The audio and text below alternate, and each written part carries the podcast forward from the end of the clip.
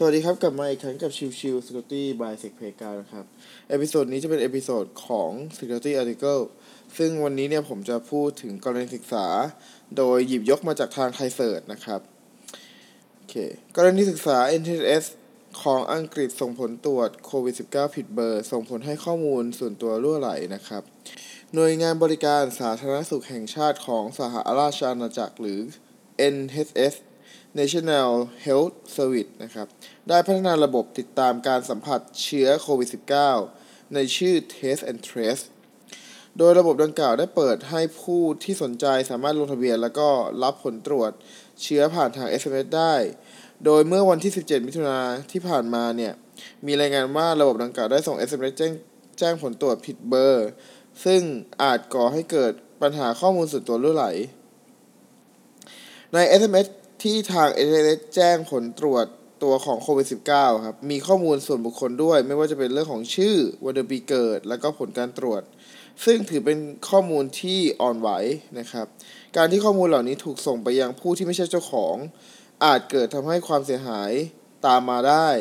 ทั้งนี้ยังไม่มีคำชี้แจงว่าเกิดคำผิดพลาดได้อย่างไร แต่มีผู้ที่ตั้งข้อสังเกตว่าตอนที่เปิดลงทะเบียนนะครับ ระบบดังกล่าวเนี่ยให้กรอกข้อมูลหมายเลขโทรศัพท์ แต่ตัวระบบไม่ได้มีขั้นตอนในการยืนยันความถูกต้องของข้อมูลทำให้ผู้สมัครอาจกรอกหมายเลขโทรศัพท์ผิด จนเป็นเหตุให้ระบบส่ง SMS ไปยังเลขหมายอื่น นั่นเองนะครับกรณีศึกษานี้เป็นตัวอย่างที่ดีในการออกแบบระบบเพื่อรักษาความเป็นส่วนตัว โดยหากระบบนั้นจำเป็นต้องส่งข้อมูลที่มีความอ่อนไหว ควรมีการตรวจสอบและก็ยืนยันช่องทางในการส่งข้อมูล ไปยังผู้รับตัวจริงก่อนเสมอ เช่น ในขั้นตอนการกรอกหมายเลขโทรศัพท์เพื่อลงทะเบียนควรมีการส่งรหัส ยืนยันทาง SMS เพื่อให้แน่ใจว่าผู้สมัครใช้หมายเลขโทรศัพท์ดังกล่าว เป็นเจ้าของจริง ๆ และสามารถใช้ช่องทางดังกล่าว เพื่อรับข้อความได้จริง รวมทั้งควรมีช่องทางให้ผู้ที่รับข้อมูลผิดพลาด สามารถแจ้งไปยังผู้ให้บริการระบบตรวจสอบ แล้วก็แก้ไขข้อมูลให้อย่างถูกต้องได้นะครับ เค อันนี้ก็เป็นความผิดพลาดที่มันก็อาจเกิดขึ้นได้ เพราะด้วยความที่ระบบมันถูกสร้างขึ้นมาอย่างรวดเร็ว เพื่อจะจัดกการตัวการแจ้งผล SMS ของโควิด -19 นะครับ ดังนั้นเนี่ย